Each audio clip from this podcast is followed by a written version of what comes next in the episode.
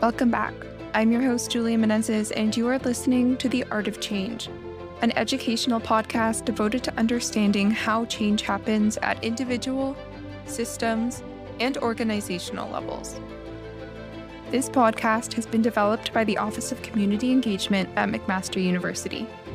If you are a student listening to this podcast as part of the Art of Change course, welcome to Week 4.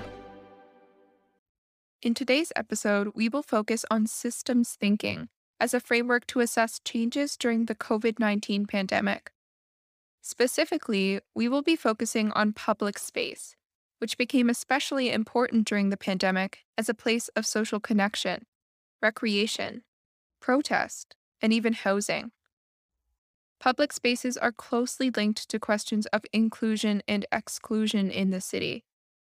Who gets to use public parks or streets, for example, and for what reasons? Our discussion today will examine how public space is implicated in processes like pedestrianization, gentrification, housing unaffordability, and Indigenous land rights. We will ask, how has the COVID-19 pandemic changed how we think about and use public space?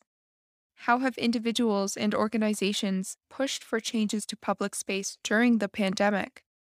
And how can a systems approach help us to understand the connections and tensions between different change processes?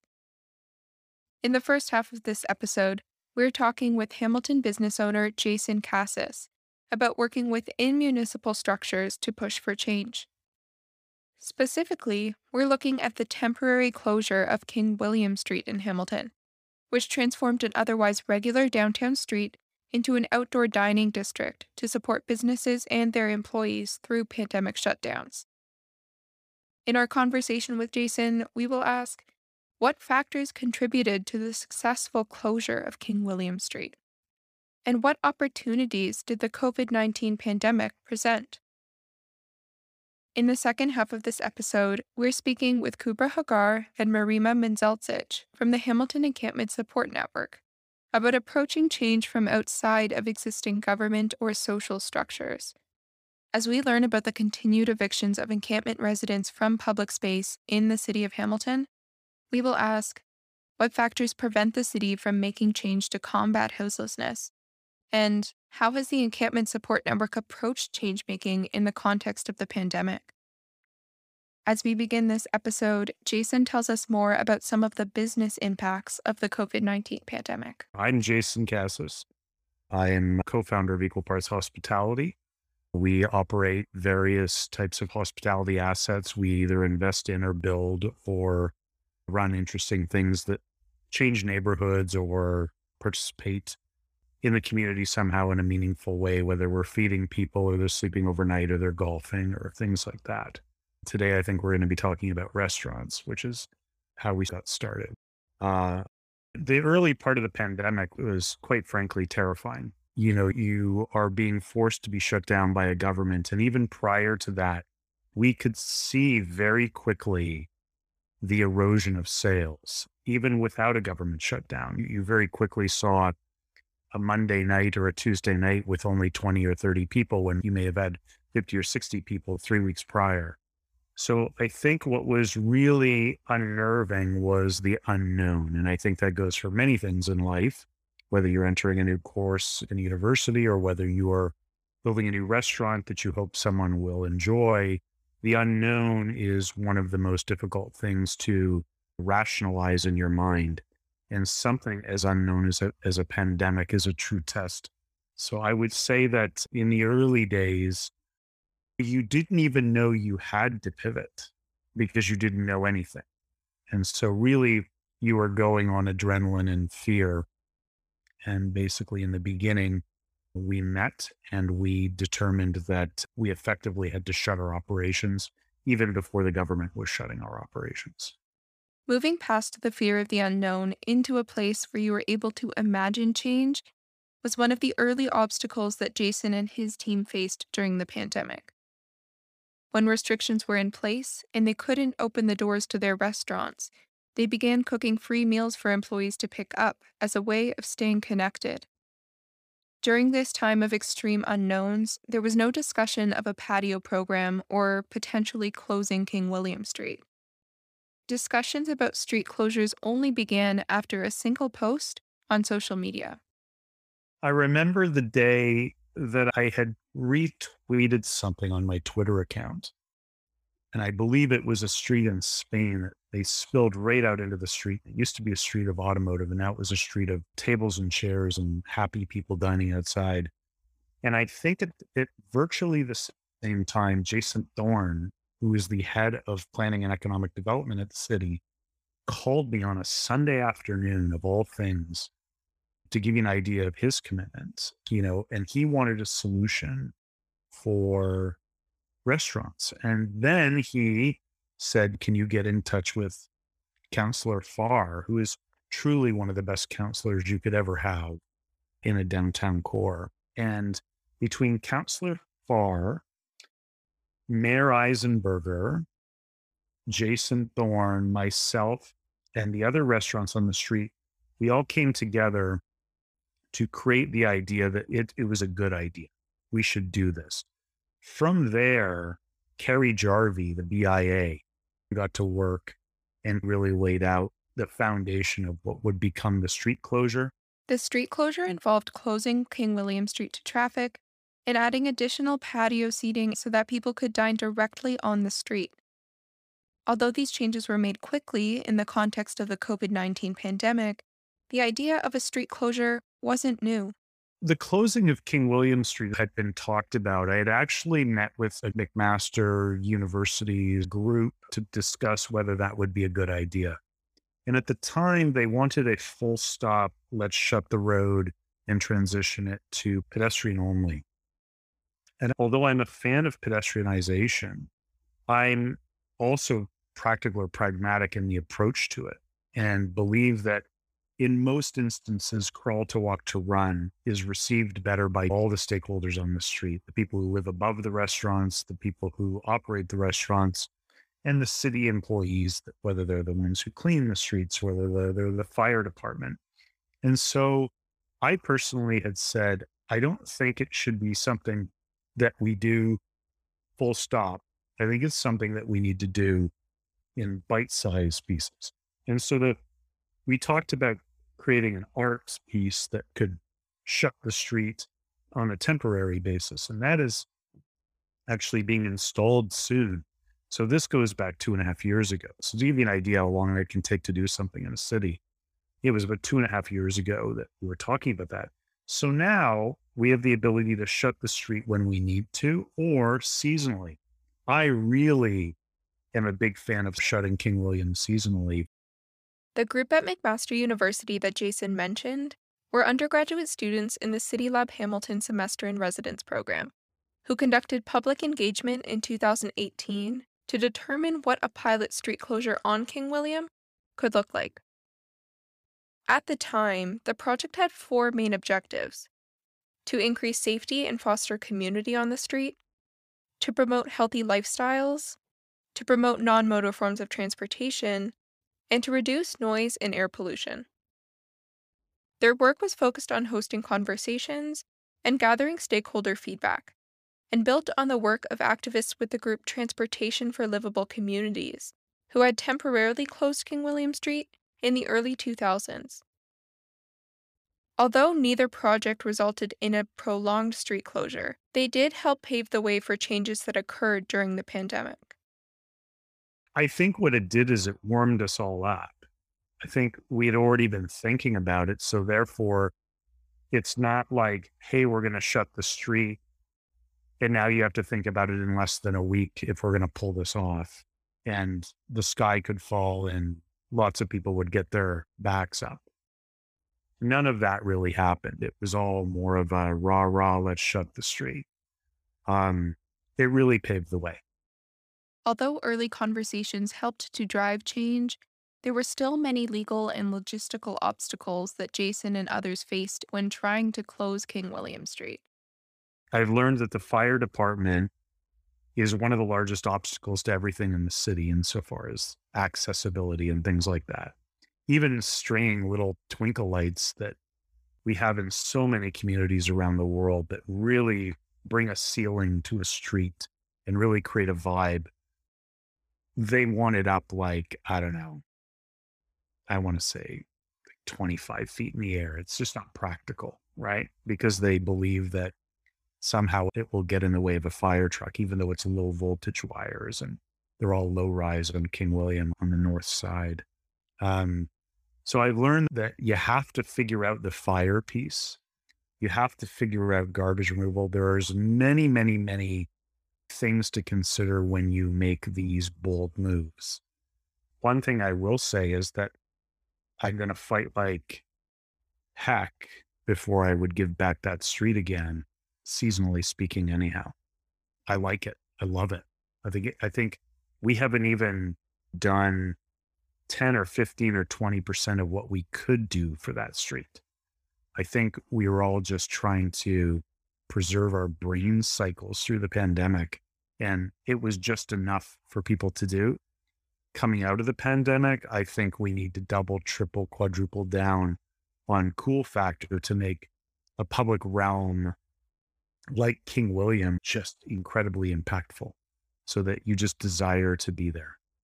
Transforming a public street into an impactful, pedestrian-friendly space sounds positive. But the goal of the patio program was not just to qualitatively make King William a more desirable place to be. During the pandemic, when restaurants were closed or operating at reduced capacity, the goal was to quantitatively increase sales. It had a material impact on sales. And I can tell you that because 2 out of 3 of our restaurants are on King William and one isn't. And the one that isn't, despite having a patio of reasonably similar proportion on both sides of the building, did not perform as well as the 2 that were on King William that had great patio access, a great street vibe, if you will. So there's something to be said about the impact of everybody coming together to create a thing. In an odd sense, think about car dealerships. They all locate together. Fast food restaurants, they all locate together. So there's something to be said for critical mass of anything, really. University students want to be where other university students are. And so you get that kind of mass going, and it really does help support the narrative or the idea of we are community. And we all carve out our sense of community. And so for the city of Hamilton, King William or Hesse Village or different places like that, they have senses of community for their customers that love those businesses. And so I think post-pandemic, we have to think of this not just to create a vibe or twinkle lights or someone playing a guitar on a street, but about what is the financial impact, because it was meaningful. It was meaningful. We dreaded knowing that winter was coming in the first year of the pandemic. And sure enough, sales dropped. Jason and others are currently in the process of figuring out how the changes to King William Street during the pandemic, which many business owners saw as meaningful, can be leveraged post-pandemic. This work is complicated, partly because it means thinking about streets as spaces not only for cars, but also for pedestrians, cyclists, and now private businesses, restaurants, and their patrons. Simply stated, this complicates the seemingly straightforward definition of public space or a public street. I think it poses all sorts of interesting challenges. So if you've got very large patios that are seasonal, it's kind of like operating a golf club.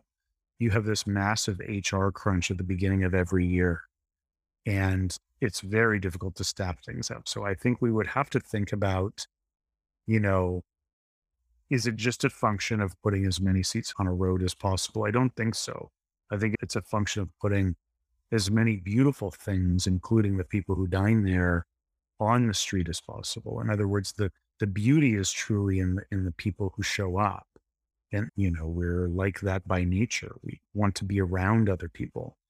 We're social creatures. So I think having someone strumming a guitar next to someone selling wine out of a shipping container next to people eating steak frites on a patio or on a road is all important. And I think those are the things that I would consider going forward. It's not just about, hey, I've got a restaurant on King William and I think I need as many seats as possible. I think it's about, hey, I'm just a part of this streetscape, and what other things can we do down here?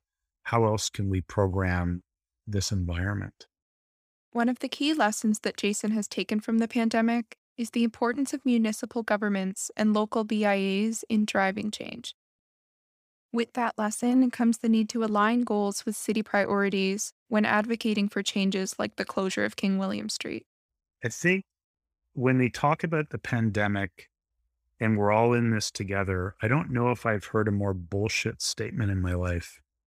And it truly, it's not the case. We were not in it together.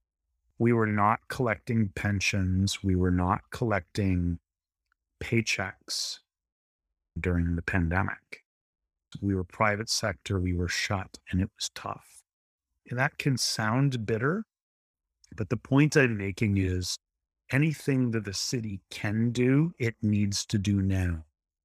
What will pull us out of the abyss is not more money from the feds, not more, we won't shut you down from the province. Yes, we appreciate not getting shut down, of course, but what will really make an impact is our municipal governments and the BIAs that we belong to.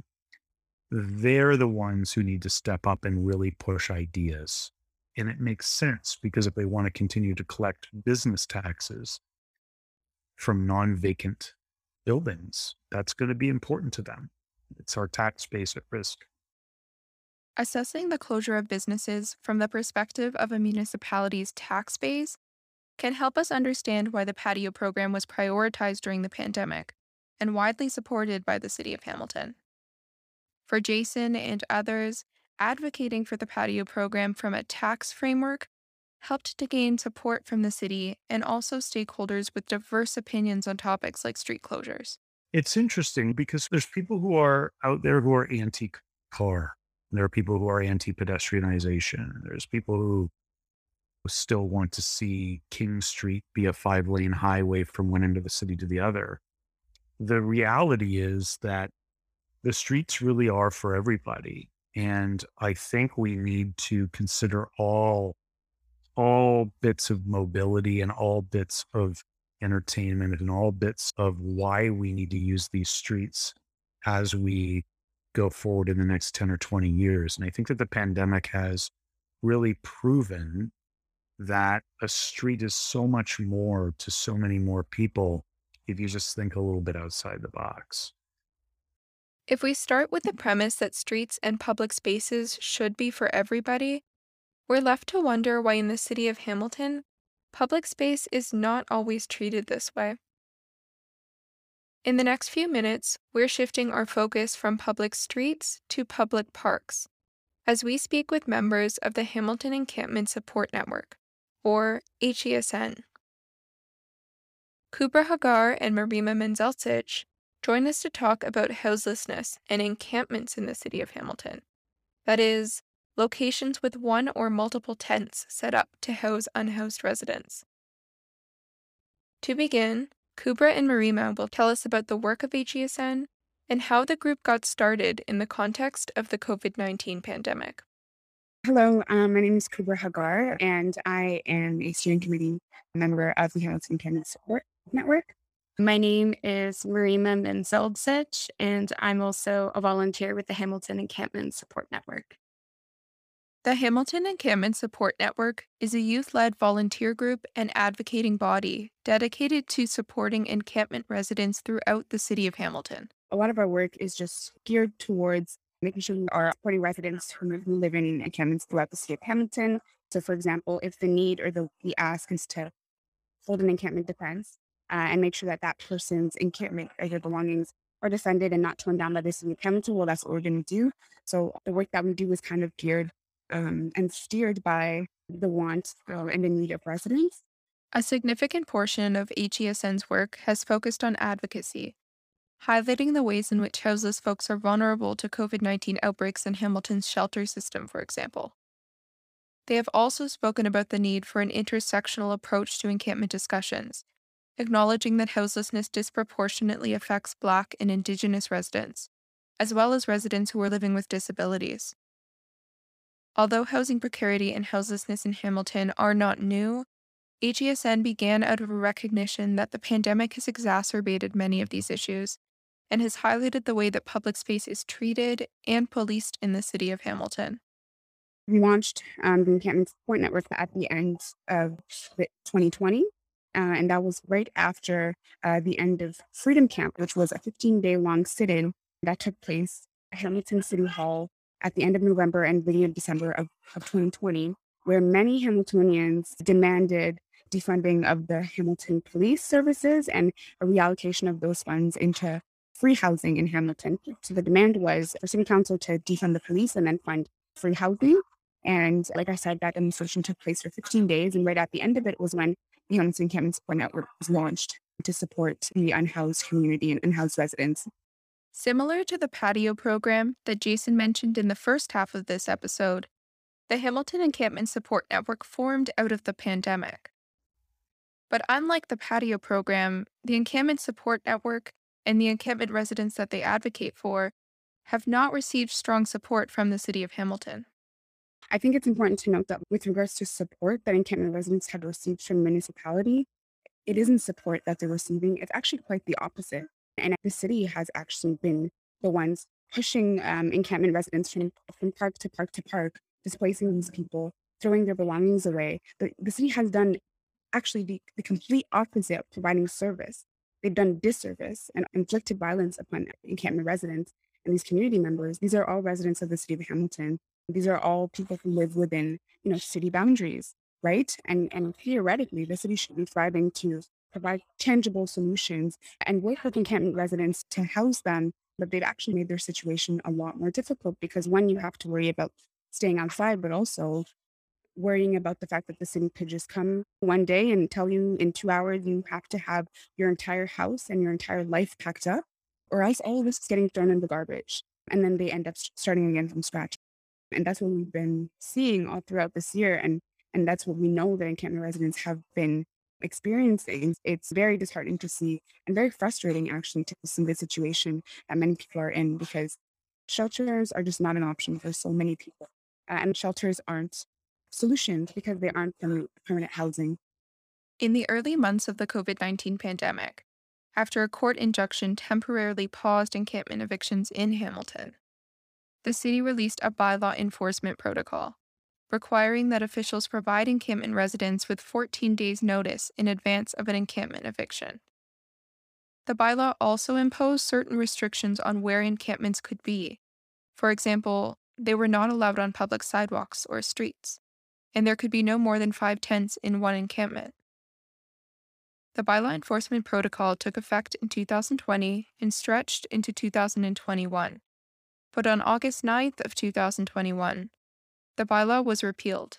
They scrapped that COVID protocol and went back to their pre-existing protocol, and they went back to full force evicting and dismantling encampments without that 14-day notice, for example. It's not even about the protocol at that point, because even when the encampment protocol that existed during the pandemic was in place, the city was actually not even respecting its own protocol. And that's actually the reason why it was scrapped, is because they were caught on so many lies, and so many times we would call them out for the fact that they were not respecting the protocol that they put in place. And now I guess that just means they could take less accountability for doing the same thing because they don't have a protocol that they theoretically would have to adhere to. In the fall of 2021, the Hamilton Community Legal Clinic launched an injunction against the city in an attempt to re-establish a bylaw similar to the one that was repealed on August 9th. But on November 1st, 2021, the injunction was defeated. Ever since the injunction failed, literally a day later, so many teardowns started happening all throughout the city. We've only been able to show up to a select amount of them because we only have the capacity to be where we know teardowns are taking place, because the city doesn't let anybody know that these teardowns are happening. They just happen, right? So City workers show up in the morning and they're told where to go and they're told where to tear down. And they tell the encampment residents that they have 2 hours to pack up. Everything else that's left is going to be thrown out. There aren't any shelter options available, sorry. However, you can move further into the escarpment. People are being told to move into the escarpment near the trails. That is such a dangerous avenue or route that the city is, willingly taking. And that's how you know that it's not actually about the problem at hand. And it's not about finding solutions to the housing crisis in the city. It's about aesthetics, it's about, is there a group of encampments that is visible to everybody else? Yes. Okay. Let's make sure that it is invisible. Let's make the problem invisible. Let's not actually take care of it. Let's make it invisible. To the point of aesthetics, parks are for the public good, but where are people supposed to go if they don't have housing? If we say housing is a public good and we don't invest in that, and we say parks are a public good, but we don't actually want to see people in those parks if they're living in the park. We want to see them in a particular way. It's like, well, what are we doing to make sure that people are actually housed? The concept of public good brings to mind several questions, including who is included in our definition of public? Who is excluded? And what role do aesthetics play in defining public good? As Koubra explains, these questions are often linked to municipal priorities, which are made clear through decisions by the city about where to invest and not invest municipal funds. There has been problems with regards to gentrification in this city for a very long time. And I think this is just another piece of the big puzzle, another piece of the big problem. It's very telling to not only, us, but to encampment residents where the city's priorities lie when they're paying a lot of money to, quote unquote, beautify the city in different ways. The priorities put on so many other things that don't need to be prioritized at the moment because people are literally going to die this winter. People have lost limbs because the city doesn't take any adequate action. I think that is the message that is very clearly given to those who are seeing what's happening on the ground, but also those who are experiencing this. The city is choosing to prioritize aesthetics and enjoyment over the lives of unhoused residents in the city of Hamilton, over the safety of unhoused residents in the city of Hamilton. So to be honest, it's bizarre to me and absurd to me because instead of listening to people on the ground and instead of actually taking action, they've prioritized the capital aspect of not wanting to spend X amount of money housing all these folks when in reality, they're spending just as much money paying dozens of city workers who show up at these encampment teardowns every single day. All this money that you're putting into displacing these people to violently evicting them and throwing out their belongings could just be put towards housing. There are empty houses, empty buildings that exist and that the city has access to and the city can use to house people, but they are actively choosing not to do that. But in the same breath and at the same time, they are forcing encampment residents to move from park to park to park or from location to location to location, putting them, one, at greater risk, and two, not actually finding a solution to their own issue. To add to that, the entire encampment clearing protocol as it exists right now is based on people calling in to the city bylaw office to report an encampment. And so the reason why I bring that up is it's a person who has shelter, right, presumably, who's able to put in this call. And it's then the city coming in with all of its resources and all of its might and all of its time and energy to clear the encampment. And it's a very clear signal. And like when I've spoken with residents, it's a very clear signal of if you own a home and if you pay me tax dollars in the way that like I've designed the system to, then you can effectively tell me who gets to stay in this piece of area and who doesn't. These residents don't have alternatives. And so it's an aesthetic thing. And it's something that's so deeply rooted in people with the access to shelter, getting to dictate what they want in their circle of convenience. And so it's inconvenient for some of these folks that I've spoken to that do call in the line to see encampments. They'll go back and forth about, oh, I'm concerned about the safety more broadly. I'm concerned about the noise. I'm concerned about all these different types of behaviors that I don't like. And then you'll tell them, okay, well, where are people supposed to go? Why aren't you pushing your city councilors to get people permanently housed, to get people the supports they need? If safety is such a big concern, why not push it towards that? And they'll say, okay, that's a whole conversation that takes a lot of time. I think we need to stop you know, blaming city councilors or just blaming individual actors. It's also the community is tolerating this, right? The community is the one that's putting in the calls, that's mobilizing the city to do this. It is a decision by councilors, but it's also a decision about people in Hamilton. And I really do think it boils down for a lot of people into that circle of convenience where they can think about all of these complexities, but they just don't want to actually apply it when it comes to their neighborhood, when it comes to their community, because that's, you know, too close for them. They don't want to put in that time. And the reality is you do have an option, especially when you are sheltered, to connect with encampment residents, to speak with them, to come from a place of, you are my neighbor and I want to get to know you and I want to try to understand what's going on and I want to know who to direct my concerns to. I want to use that privilege in a way that actually advances this conversation, right? I always kind of push people to think about it like that. And sometimes you will get more of a positive response and actually people trying to then engage with encampment residents when you speak to them in that way. Engaging in conversation not only with encampment residents, but also with others across the city of Hamilton, has been a critical aspect of the Encampment Support Network's work. Tackling massively complex issues like housing precarity, unaffordability, and houselessness can seem daunting.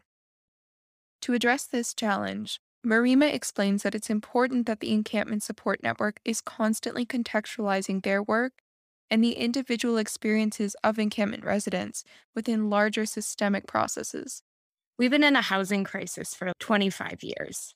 This conversation about affordable housing, building new housing, what are we going to do about the housing stock? What are we going to do about increased rent prices, increased prices for new homeowners, et cetera? These are conversations that aren't novel, that aren't just concentrated to the past 2-3 years. And so even some of this rhetoric that's been cropping up where we're overly concerned about how COVID-19 is impacting, for example, shelter space or the affordable housing crisis. Like those are real concerns that are magnified during COVID-19 for sure, but these are issues that have been happening for decades. And so this question about what the city can do, the reality is the position that the cities, not just the city of Hamilton, but cities across the province and across the country, but Hamilton in particular, because we're talking about it, like the reasons why encampments are growing and the reasons why people don't have alternatives is directly because of decisions the city has made and continues to make. And so even this decision right now to just move forward by blazing every single encampment they see doesn't actually repair or solve the issue of housing or shelter space or other actual ways that we can move the conversation forward to put people into houses, to put people into more permanent solutions. And this doubling down on this, like, well, what can we do now from city council is kind of a complex question because they are the individuals who have created the crisis. They're also the people with the funding. They're the ones that control the budget. They're the ones that get to make decisions about who they hire to do their research. And if we're constantly coming up with these excuses for why we can't do something right now, why we need to put in action like a 15-year, 20-year plan, it's like, but it's been 20 years of a housing crisis. And what have you done in those 20 years? And it's only gotten worse. And it's only going to continue to get worse if you implement the same policies that you do right now. And so what we're seeing right now, I think, is just an escalation of an attack on people who are homeless that has been in the works for 25 years, you know, for a very, very long time. And I think the focus does need to be on how are residents going to survive the winter? How are people going to, you know, live past the next 4, 5, 6 months, but we know winter's coming every year, right?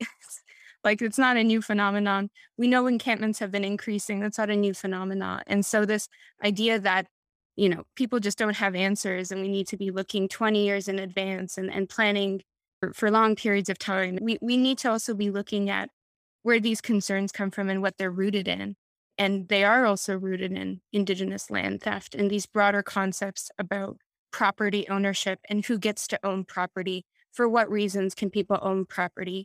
All of these kind of conversations are so interconnected with Indigenous sovereignty and the ongoing colonial project. And I know a lot of people say that, but if you orient yourself into really understanding it as a project that has its own kind of structure, its own kind of ways that it bends and moves and changes over time, but still roots itself within this kind of overarching understanding that the settler colonial state replaced or intends to continue on replacing Indigenous peoples on this land. I think you will find in tossing with that idea, you can poke holes and better understand why the system of property ownership and land ownership and orientations to, like, why is a public park such a big focal point for all of these community members, right? Like, if you take it from just something like that, as benign as a public park, and you connect it and root it into this larger colonial project, I think you'll better understand different ways to poke holes in some of these conversations, and even why, you know, city council does what it does, and why there's even a bylaw enforcement line that you can call up to report an encampment as opposed to get that person's support. Reflecting on how individualized struggles are connected to larger systemic processes is one critical aspect of envisioning change. But as Merima explains, so is the process of self-reflection. I've talked to people in the last 2-3 weeks who are very angry at encampment residents and are very angry at the people living in their parks because they don't get to use the parks in the way that they've, you know, used them for 5, 6, how many ever years they've lived in that area. It's also, you do have the privilege to sit and think about, why am I so angry at this individual person or this group of people living in a park? Why am I this angry? What is upsetting me? How is this related to some of the broader inequities? Because what I've noticed is the people that are sometimes even the biggest advocates for inclusivity and equity and equality sometimes lack the ability to actually communicate with the people that would really benefit from that kind of attention and that kind of care. And so I think if you have the privilege to be sheltered, sitting with that and thinking about, you know, what that privilege entails and maybe ways that we can move forward, ways that we can build communities together that kind of exist outside of the same structures and policies that the city has been implementing for the past 20, 40, how many of your years the city of Hamilton has existed, because it's those same policies that have brought us in the position that we're in today. Though HESN's work with encampment residents has received a very different response from the city of Hamilton when compared with other pandemic efforts, like the work to pedestrianize King William Street, for example. Both change-making processes have been grounded in community building and relationships. As Koubra explains, even if change for HESN isn't measurable, forming community in the face of housing precarity and a global pandemic can itself be a form of resistance. It is very important to remember that the work is centered around community. It's centered around what we can do for each other and how we can support each other through this, because this system pits people against each other. The system has put so many people in such difficult and dire situations, and that's why we have to do this work. So many of us don't have the option to just sit down and not do anything about it, because so many of us are so close to being unhoused. So many of us have experienced that as well, and I think that's why it's important to remember that this work is reciprocal. This work is about being in community and making sure that you're supporting your community members, and those same community members will be supporting you. It's not about being a savior. It's not about thinking you have the solution to all problems. It's just about making sure that you're there to pay attention to what's going on and that community is prioritized and you're part of that. Building on that point of precarity, precarity makes it very difficult sometimes to think about community when you're running after school, work, jobs. It's very difficult sometimes to be thinking about bigger solutions. But in a lot of ways, I think a very good counter to that precarity is actually coming together within a community and finding ways to support each other that exists outside of a system that just continues to double down on that precarity, hoping that you never talk to your neighbor because you're so busy in your own precarity. We have 1 minute left, which means it's time for a recap. In this episode, we focused on systems thinking as it relates to public space and the COVID-19 pandemic. Specifically, we investigated how the pandemic has changed how we think about and use public streets and public parks. We engaged with several contradictions about the way that public space has been treated in the context of the COVID-19 pandemic, and have seen that whether working from within systems of capital or trying to work from outside of these systems, making change starts with relationship building and defining community. We spoke with Jason Cassis about Hamilton's pandemic patio program and the way that businesses on King William Street were able to mobilize with help from the local BIA and the City of Hamilton. We learned that the pedestrianization of King William Street was part of a larger engagement process that began back in 2018, building on activist work from the early 2000s, and ultimately resulted in the patio program, which supported businesses during the pandemic.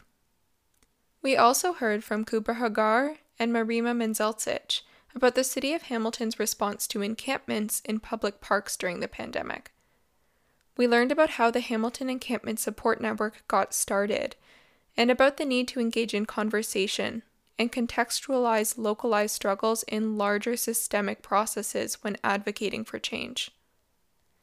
Join us next week for episode 5 of this series, where we will be discussing different approaches to housing affordability. Thanks for listening to this episode of The Art of Change. For more information about this podcast or the Art of Change course, please visit community.mcmaster.ca.